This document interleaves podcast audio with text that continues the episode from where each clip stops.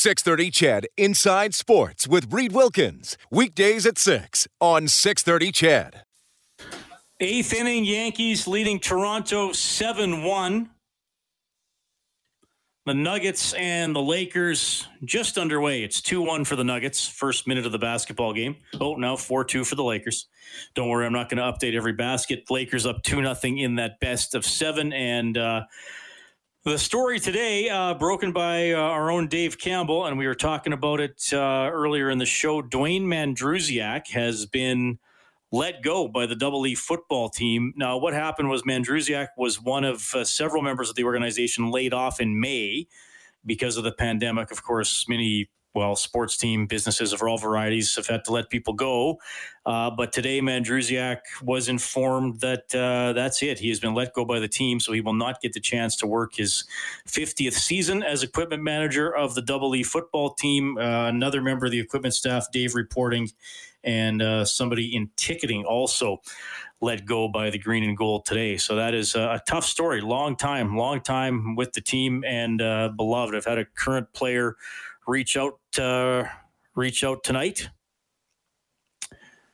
Uh, and actually, now I believe, yeah, Dave Campbell has just let me know all of the equipment staff let go today. Wow. Okay. So that is tough for uh, for a lot of people, but obviously Dwayne, the headline guy there, because he's been with the the green and gold for so long. That is uh, that is tough. Would have been season number fifty, and uh, just uh, you know, like like I said, a current player texted me and said how much he loves Dwayne and how he should be uh, the last guy ever let go by the team. And he's uh, he's touched a lot of lives along the way. And part of his story, he probably wouldn't want me to talk about this, but part of his story that he's been working uh, while having Parkinson's disease since 2012, and just a beloved member of the organization and the community, and a guy who knows that firsthand as a former player with uh, the team that was then known as uh, the Eskimos. And of course, you've stayed in touch with Dwayne over the years. Uh, Blake Dermott is on the line. Blake, uh, that's that's a tough story today. Yeah, I um, I talked with Dwayne on Saturday. He didn't tell me that anything was up, and then I got a message or I got a phone call from Dwayne yesterday, and I missed it. And I actually today, and I missed it, and I tried to get a hold of him, but uh, obviously. Um, this was probably what it was about. So this is the first I've heard of it, and um, yeah, it's a. Uh, um, it's it's it's disturbing. It's uh, you know, for anybody that not only been involved with the the Edmonton football operation over the last 50 years. Everybody knows Dwayne Mandrusiak. Everybody in the league knows Dwayne Mandrusiak. And every minor football organization in the city knows who Dwayne Mandrusiak is because Dwayne has helped out so many different organizations. I know he's helped out organizations like the Edmonton Chargers and, and certainly um, the uh, Sherwood Park Minor Football and St. Albert Minor Football and, and uh, just, uh, you know, always giving of his time and just a real class act. And uh, yeah, uh, that's disturbing news. Tell, just tell me a little bit about his his personality and how someone like Dwayne can contribute to just well to winning. I mean, right? Even though he's not running the ball or making tackles or things like that. Well, I mean, on top of the fact that Dwayne was probably the greatest historian that the Edmonton Football Organization had because he'd seen so much, he knew so many stories, and and he was really uh, uh, uh, he he could bring up something that had happened 20, 30 years ago, uh, just as easily could have something that happened yesterday. And uh, and and and he, you know, when Dwayne talked, uh, if you got to know him, if you were around long enough, and lots of guys did, obviously you'll probably hear all kinds of outpouring of uh, support for him over the next couple of days. But uh, people where you could just be you could be riveted by Dwayne, you know, just listening to the stories. But the other thing that he had the ability to do, and and uh, I mean, Dwayne was an equipment guy, but he had so much respect from the players, and and he was one of the guys. Like Dwayne was not, you know, um, somebody that was a support staff. Dwayne was one of the guys. Dwayne, like uh, I mean, to this day, uh, like, I, when I talked with Dwayne on the weekend, we were talking about going golfing, and uh, you know, Dan Bass and I tried to get Dwayne out to go golfing about uh, three weeks ago because because. Uh, um, uh, we, we had some time off, but Dwayne's kids were taking him out golfing. So he's just he's one of those guys that that uh, that every player that ever played for the Eskimos knows him, and I bet you there's not one guy that could ever think of anything negative to say about him. Yeah, that's that's well said, and I'm glad to get yours and Dave's perspective tonight because uh, you know I'm not around the team anywhere near what you guys are over the years, and of course, uh, again, if you're if you're just joining us, uh, Dave Campbell, 6:30 CHED, producer of the show, reporting that uh, Dwayne Mandrusiak let go by the Eskimos. He and and others were laid off in the spring, and uh, Dave reporting that Dwayne Mandrusiak, one of at least three members of the organization, told today that uh, that that's it for them uh, with with the team. That they're going to be uh, doing some different things. I guess this would have been his 50th year uh, 50th season. So that obviously would have been pushed back to, to next year. So it doesn't, doesn't look like he'll get a chance to celebrate that uh, as, as, a member of uh, of the organization. There there has been nothing official from the team that I have said. Now, look, Dave's information is, is rock solid. I just bring that up is that sometimes in this situation the team might put out a statement or something like that. And, and the reason I'm not giving you that is because I don't have anything like that. Uh, anyway, so that's just to clarify that part of it. Uh, part of it, Blake. Yeah, I mean it, it is interesting, and I mean, I'm seeing some reaction on Twitter from guy, like I said, a current player contacted me, players who played in the last ten years. Um, I mean, Blake, you've been retired. I'm not even sure for it's over 10 years for you, maybe over 20. but, but yeah, I mean, it's truly he's an amazing generational link between so many different eras. That's that's to me the truly amazing part. Well, yeah, and and uh, you know, in spite of uh, his age and longevity with the organization, he always found a way to be able to communicate with the guys, the younger guys, and so, and that's why I think that he was he was always considered one of the guys. He wasn't, you know, looked at as some guy that was just, oh yeah, you, you young guys or anything like that. Dwayne felt that he was an, it was important to have certain. Um, um, traditions, and he, it was important for things to be done in a certain way, and that way was always with 100% class. And uh, and he did it, and and that's why when if you talk to um, equipment managers around the league, so many of those guys over the years, because a lot of them are, are younger than Dwayne, but so many of those guys have leaned on Dwayne for advice, for you know, I mean, especially with imagine you, have been to the Grey Cup as many times as the Edmonton Football Club has been to in the last 25 years, and these guys are phoning to wait. Okay, what do I need to bring? What do I need to do? How do I need to, you know, how do we set it up? Uh, he was he was like not only was he a wealth of knowledge and uh, um, an, an, an, excellent source of uh, tradition uh, within the uh, the or- Edmonton organization, but throughout the CFL, there isn't anybody in the CFL that doesn't know who, who he is. Tell me about how Dwayne and, and people on his staff, and, and like you said, the other people around the league, how how quickly do they have to anticipate to something that happens in game? How ultimately prepared uh, do they have to be? I mean, they must have to have every piece of equipment, contact lens, padding imaginable ready to go just in case.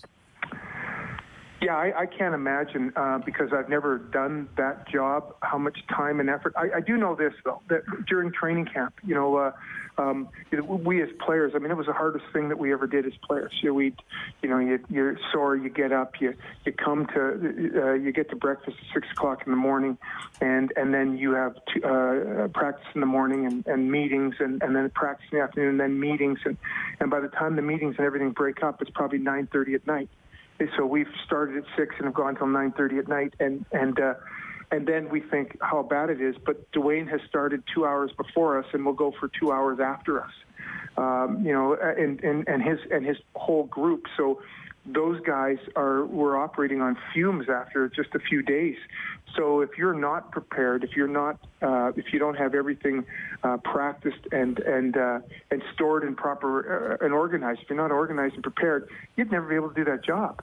And uh, and and a lot of that comes with experience. And uh, but I think so much of it is just because because he's been around it so much. Like you said, he can anticipate okay, I better make sure that I have this. I better make sure that I have that. And and if he didn't ever have something, you know that by the next game he was going to have it. I remember uh, I had to wear these special design knee braces, and uh, and they were, and then all of a sudden there was a bunch of guys that had to wear these knee braces, and and we were afraid of throwing them into because they're carbon fiber and throwing them into equipment bags, and and uh, I think somebody's had one of them damaged because it gets squished in, in an airplane.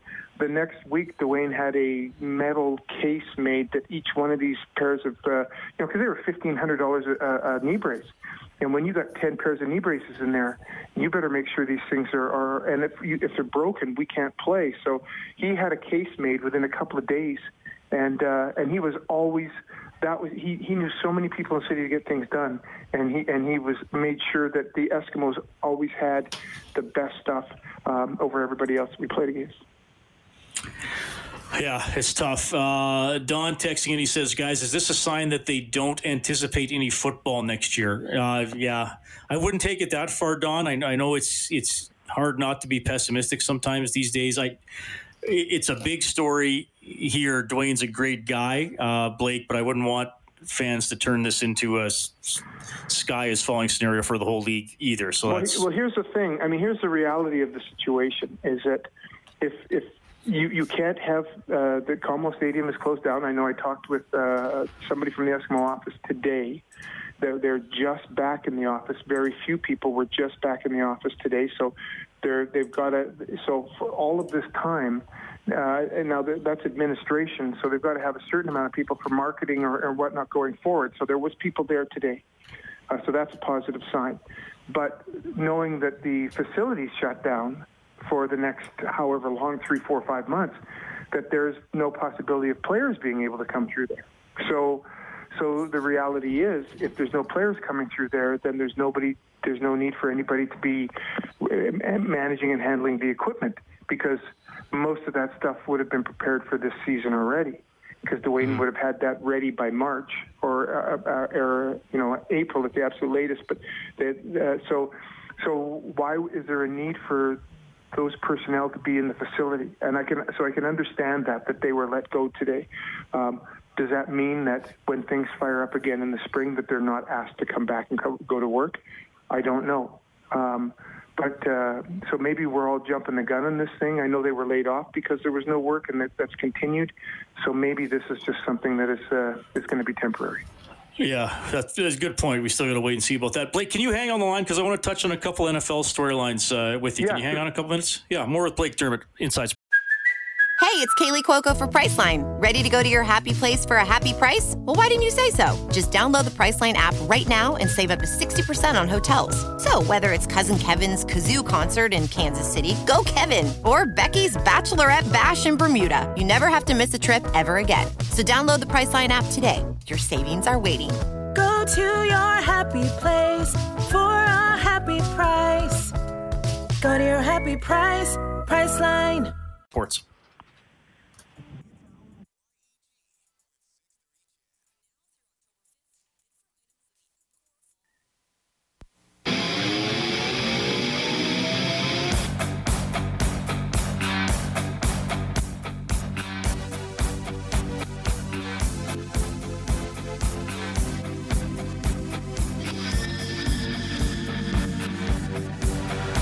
Right, so the story uh, broken today by 630 CHED's Dave Campbell. Dwayne Mandrusiak let go today by the Double E, 49 years as equipment manager. This would have been his 50th season had it been played. Blake Dermott is on the line. We discussed uh, Dwayne in the last segment. Uh, Blake, I want to, you know, we're still going to have you on the talk football, so that'll still be fun. Unfortunately, it's not CFL. Uh, Seattle, New England, those are actually our two favorite teams. I, am not going to gloat. I'm not going to gloat because it was a yard and a half from going the other way. But what a football game! I, that, that, was just a classic game. Yeah, no, I, uh, I, that was one of the few games I was able to watch uh, this week, and uh, I, I think the best for last because it really truly was a good game. Uh, you know uh, with the numbers that uh, uh, both those guys were able to put up, and and uh, Russell Wilson, you know, Belichick saying that he's he thinks he's the the best player in the league, and and the reality is is over all of these years he's never got any votes as a, as an MVP. Uh, he's and he's only won a Super Bowl and only been, you know, uh, one of the the top performing quarterbacks in the league for a number of years. And then it's great to see Cam Newton back playing because. Uh, because you know in that last uh, the last five minutes of the game when they were down a couple of touchdowns and and uh, they they marched the ball down the field and as you said got to within a uh, yard and a half with one play to go. Uh, it was uh, it, it sort of told everybody that this this New England Patriots team, who some thought that with with Brady being gone and, and bringing in a washed up Cam Newton, that this was going to be, you know, something that uh, was going to be a little bit uh, shy of a train wreck this year, and, and it hasn't been to this point. And uh, and Cam Newton's putting up some pretty darn good numbers too. So, uh, and and with 75 yards rushing in the first uh, game that they played, I think if I remember right, the first game with him and they won. Um, they ran the ball. They had more running plays called in that game than in any other game in the Bill Belichick uh, era. So, so uh, the hoodie is uh, showing that he's just, you know, they're not just coaching a passing type of an offense. They know how to, and that's one of the reasons why they've been so successful is because they've been able to work with the type of player that they have, and uh, and now they've got a different type of guy pulling the strings, and it looks pretty good. Yeah, I mean Newton's 31, so anybody who thought he was washed up, I was kind of like, well, hold the phone, and he's going to a pretty good situation. Okay, uh, so it sounds like both you and I on Sunday only watched the Sunday Nighter live because I'm a golf nut, so I watched the U.S. Open, but I saw a lot of the highlights. Did you see the the Falcons uh, observe the short kick by Dallas and allow Yeah. them to recover it?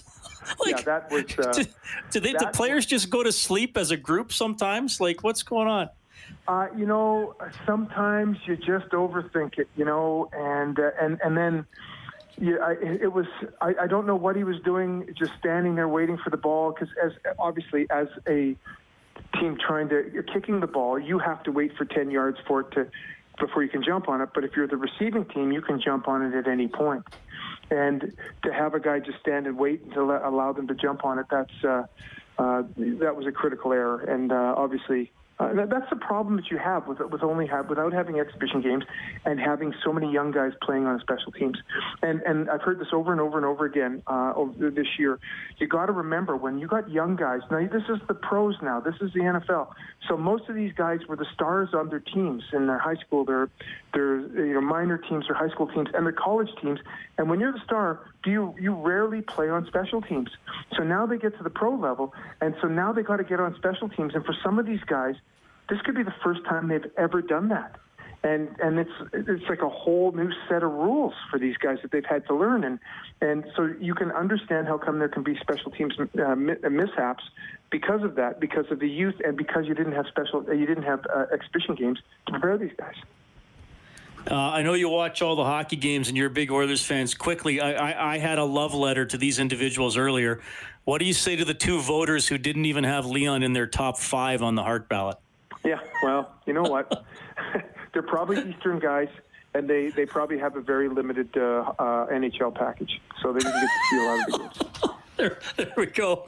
Blake, uh, you're the best. Thanks for talking about Dwayne Mandrusiak, man. He's getting a lot of love tonight. And of course, we'll be checking in throughout the fall, buddy. Talk to you soon. All right, thanks a lot. See you soon. That is uh, Blake Dermott, former member of the Green and Gold, now our analyst here on 630 CHED. Always good to have him on the show. We are back after the news. Uh, we're going to talk a little bit of golf. Bryson DeChambeau, he can pound it. Long drive champ Jamie Sadlowski from St. Paul.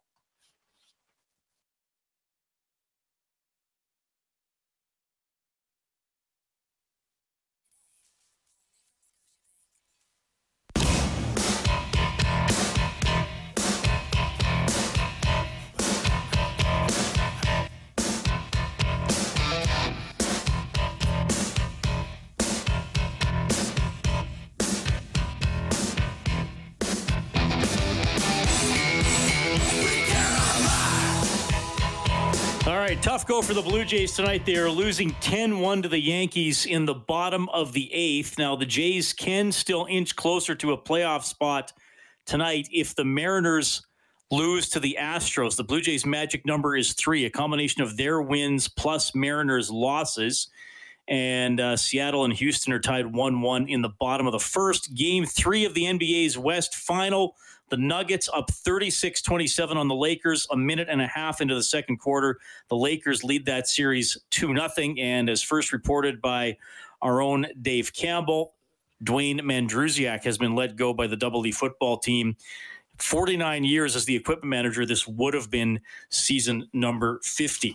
780-496-0063 is how you can reach me. Email is inside sports at 630ched.com. Follow me on Twitter at Reid Wilkins, R-E-I-D, Wilkins like Dominique, who was on the show a few years ago, W-I-L-K-I-N-S. And if you don't know who Dominique Wilkins is, my goodness, go to Wikipedia. All right. Uh, I I always enjoy watching the golf majors. Uh, Collin Morikawa took the PGA a few weeks ago, and it was Bryson DeChambeau, one of the stories this year, winning the U.S. Open, really running away with it ultimately on the uh, final day. And to discuss that, uh, a gentleman I first knew when he played for the Bonnyville Pontiacs in the AJHL. He's gone on to be one of the best long drive competitors in the world. As a matter of fact, he won the world title a couple times. He's uh, back home in St. Paul right now. It is Jamie Sadlowski. Jamie, welcome back to Inside Sports. How are you doing? I'm good, Reid. How are you doing? I'm doing very well. It's uh, it's nice to talk to you. Obviously, a lot of it under strange circumstances. Be- before we get into some of the U.S. Open and DeChambeau stories, let everybody know about how your competitive season has been affected. Well, it was canceled earlier this year um, on the Mackenzie PGA Tour Canada.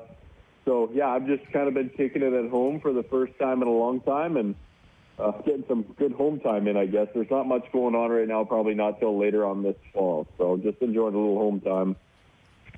All right. So now, in, in terms, because we, we talked before that um, you obviously do the long drive, but you also play traditional golf, I guess, for, for lack of a better term. How have you balanced that the last couple of years, or have you totally shifted away from the long drive? Yeah, I've totally shifted away. So 2015, that fall was my last year. Um, it's been that long already. My it God, It has okay. been. Yeah, time oh, flies. Geez. I'll tell you what. Um, so yeah, it's been uh, five years, uh, coming up on five years. But yeah, it's been it's been a change. I mean, it's two different games. You go from hitting it far and not having to find it to, you know, having to play 18 holes and find every shot and hole every putt. So it, it, it's a it's a new challenge in itself. But you know, try to get better every day. Yeah, for sure. Okay, well, let's let's talk a little bit about DeChambeau. Um, first of all, uh, you you've obviously met Bryson. You've you've played with him. I, I don't know how well you know him, but tell us a little bit about his personality because it was funny on uh, Saturday. A lot of people were like, "Oh, DeChambeau and Patrick Reed, like the two villains on the PGA Tour," which I don't know if that was fair or not. But to tell us about Bryson. Yeah, uh, you know, he's he's obviously a guy that he's he doesn't care what people think, obviously, but he's a guy that he's every day that guy wakes up. I mean, he is working. He's doing things his way. It, you know, instruction now is a teacher will take a student in and try to turn them into what they think they should be. Bryson has instructors, and he tells them what he wants to do and what he wants to be, and they help him get there. So he's totally different than anyone else, I believe, and he's not afraid to do things differently. And you know, when he after last year, when he said he's going to get jacked, I was kind of like, really? Like, is that? And you know, he he's 240 pounds, and you know, he's winning the U.S. Open, and he won earlier this year at the Rocket. And I mean, he's in the top five or six in the world now. So he, he's a different guy. He does things his way, which you know I can appreciate coming from you know the sport where I tried to do the same, maybe not as unorthodox, but like he's just he is going to do everything he can to you know be the best he can he can be without someone telling him, hey, you have to do it this way, which golf instruction has gone that way, unfortunately. Right. So tell me a little bit about his his clubs and the club length because anybody who's played golf knows that clubs with less loft are longer, right? Your driver's longer than your five yep. wood. Your three or four iron is longer than your nine iron. But that's one of the things he's turned on its ear here. Yeah. So the driver, his driver is, I believe, a standard length driver. He's talking about going to a 48 inch driver, but the three wood is three wood length, 43 inches. But in the irons, it's one length. So from three iron to lob wedge, it's um, seven iron length, which is 37 and a half inches. But the crazy thing is, I mean, that's a crazy setup, but the, the clubs are 72 degrees upright. So my shortest club in my bag is my 60 degree, and it's going to be the most upright club in the bag, and it's 64 degrees. He's playing a three iron that's 72 degrees upright, which is so is I mean, I've tried to hit these clubs before. I played in a PGA Tour event at Colonial in Fort Worth a few years ago, and I stood on the range with him, and I tried to hit his iron. I swear to God, I shanked every ball 100 yards right. There's just, it's, but it, the way his golf swing is built, his, I believe his coach is Mike Schy, and he gave him a book back in the day when he was 15, and it was called the Golf Machine, and he's he's built a golf swing with one plane. Normally, a golf swing has two planes. He's one plane, very rotary. There's no wrist action, and it's it's the you know very um, there's not much that can go wrong with it. So is that why he appears to be standing with his arms so tense when he addresses the ball? And, and this was of interest to me, Jamie, as I've talked about a million times on the show. I'm quite a poor golfer, even though I enjoy the game. But when I took a lesson about three years ago, my, my instructor said, like you know loosen up your arms because I would go up there with my left arm locked in place, right, and I wasn't bending that elbow or anything. And and he kind of told me just just relax, just let your arms flow. But Bryson looks like he's trying to like strangle somebody with how tight yeah, his arms are. But that's so like the supination, which in your like left arm call it. He he usually your your left arm will turn inward. His he actually turns it outward, and he creates like a big triangle, and he just rotates around that. There's not a lot of wrist hinge. You look at you know some of the longer hitters in the world. Everyone has a ton of wrist hinge, where he doesn't. Everything's connected to his body, and he, he swings it on one plane. Normally, the backswing is a little higher, and the downswing comes underneath a bit. His stays on the exact same plane. So, and, and that's why you see him, you know, he looks rigid. You know, it looks like he's, like you said, trying to strangle something, but it's, he, he, he makes a big turn, not a lot of wrist hinge, and he hits it with his body. There's not a lot of wrist action. And in golf, if you, you know, wrist action is going to create a lot of timing mechanisms, and his golf swing is, you know, one big turn and one big turn through, and there's not a lot that can go wrong with it. Jamie Sadlowski joining us tonight, pro golfer, former world long drive champion on Inside Sports. We're talking about Bryson DeChambeau and the U.S. Open. So, look, we know the USGA wants to torture players, quite frankly. Yeah. I, watching a winged foot, okay, I get it. The, the rough has to be long. I was a little frustrated though watching drive ball guys hit balls to the center of the green, and then it's like, oh, there's a ridge there, and it rolls 40 yards backwards off the front. Uh, was that the USGA tricking it up? Is that just winged foot normally? Like, was I seeing what I thought I was seeing here? Well, I'll tell you this. Normally, it is the USGA that you know will overdo something. They'll burn the golf course out. You know, pin locations depending on weather conditions, wind, and all that. They will mess it up. But from what I've seen and heard from the players, it was one of the more fair setups. But it's just wing foot. I mean, it is it is one of the most difficult golf courses in the world. And, you know, usually the middle of the green is a safe place, but when you're playing to big greens with certain quadrants, and if you're not playing out of the fairway, you're going to struggle to get the ball close to the hole. And that's what it is. What people don't understand is when that ball rolls off 40 yards off the green, you got to hit a little chip over a, another knoll and make it stop or it's running away. But it's a the like those guys that played this week, the guys that were in contention, like I can't imagine how they feel right now. The energy level's got to be so so low because it takes so much energy on every shot. You're talking like the fairways are like hallways there, and if you if you miss a fairway, it's just a struggle to get the ball up and down. But it's it's a it's such a difficult golf course, and I I enjoy watching that because I think it's you know when a guy shoots six under on that golf course, I mean, and laps the field, it's pretty amazing to just say, like, we, you and I are, we could get four nice players, good players, go play a four day scramble out there and maybe not shoot six under. Oh, That's sure. Well, not with me. you wouldn't be using my shots very much. Uh, Unless you're a wicked you, putter. well, I might be able to make one. I'll give you that. Sometimes I can get a nice read on one. So, do you think winged foot okay, maybe maybe this is too much of a black or white question, but I'll just ask it this way: Do you think Winged Foot might be the hardest course in the world? I have never played it. I have a lot of buddies that have played it. I, I would say it's, it's in the top three in a U.S. Open condition golf course.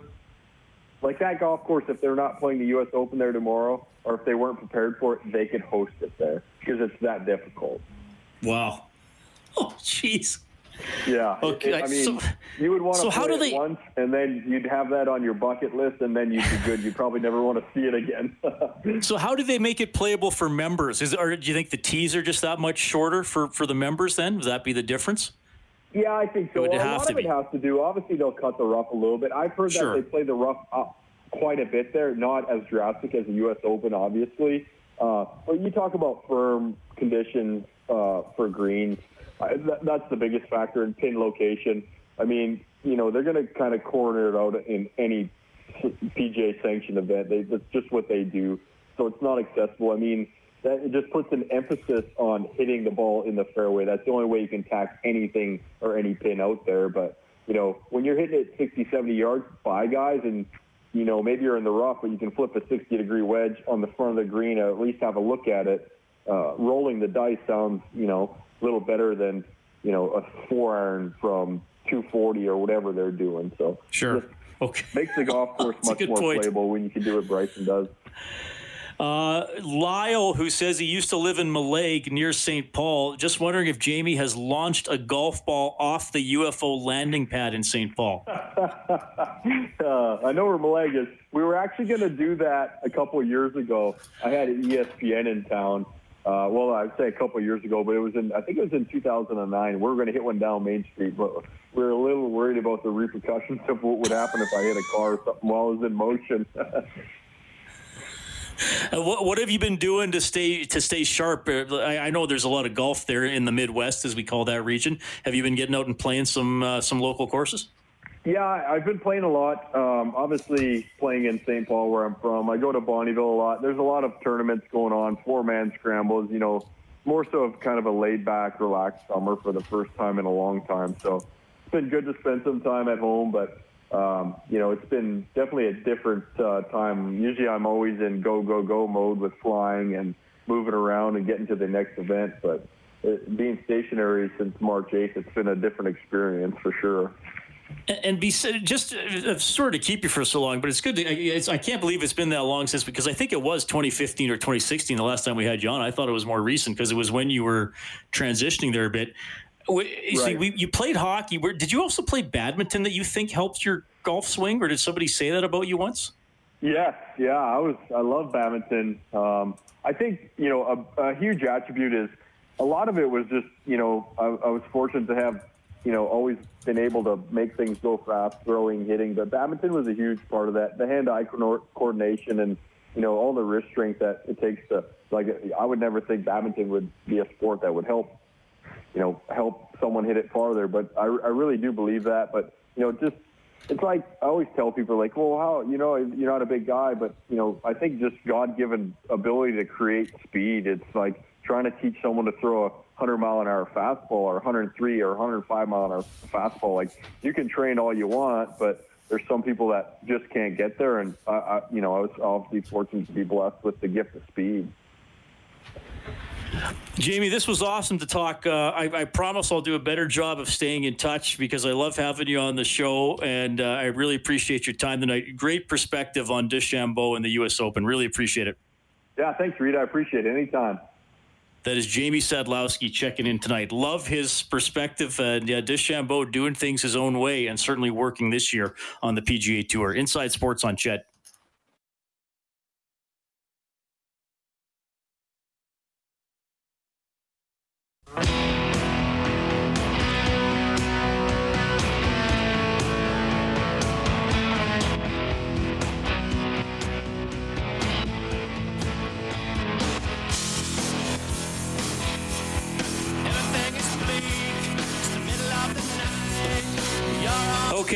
For uh, tuning in. Yeah, some tough news in the, uh, well, not just the football community in Edmonton today. I, I, think the entire community. Dwayne Mandrusiak is first reported by Dave Campbell here on 630 CHED, let go by the Double E football team. 49 years as the equipment manager. He and many others were laid off in May in the early stages of the pandemic. And uh, as Dave reported, he and at least three others from the team, and perhaps more members of the equipment staff were uh, let go today. So it doesn't look like Dwayne's going to get a chance to do season number fifty. That is uh, that is a tough one. Great man. Talked a bit about him with Dave and with uh, with Blake Dermott, and seeing a lot of reaction on social media as well. Just a huge part of that organization for I mean, five decades. That is uh, that is simply incredible. Leon Draisaitl wins the uh, and the uh, the Ted Lindsay. I'll have to I'll have to tweet out. Uh, I wrote a love, love letter to the two people, two voters of out of 170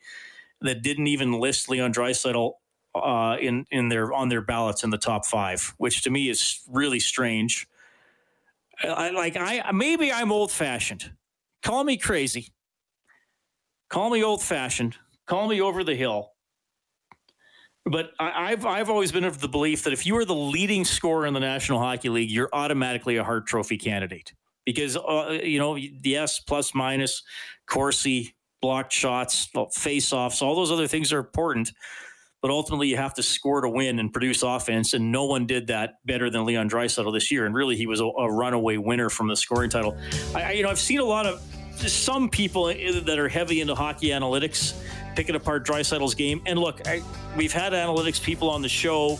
Um, some people I think are really bright. Others I think are not, quite frankly. And, and I think they get too hung up on things that that aren't as important, or they try to assign importance to, to things that, that aren't as important. And to me, like saying that, that Leon Draisaitl isn't a Hart Trophy candidate is is like judging a golfer based on his proximity to the hole on his approach shot. You still got to watch them putt. They still got to score. They still got to put the ball in the hole. Thanks to Dave Campbell, the producer of the show. Kellen Kennedy is your studio producer.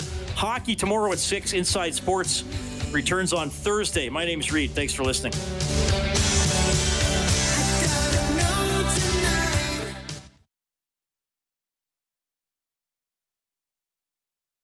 Six thirty, CHED Inside Sports with Reid Wilkins weekdays at six on six thirty, CHED.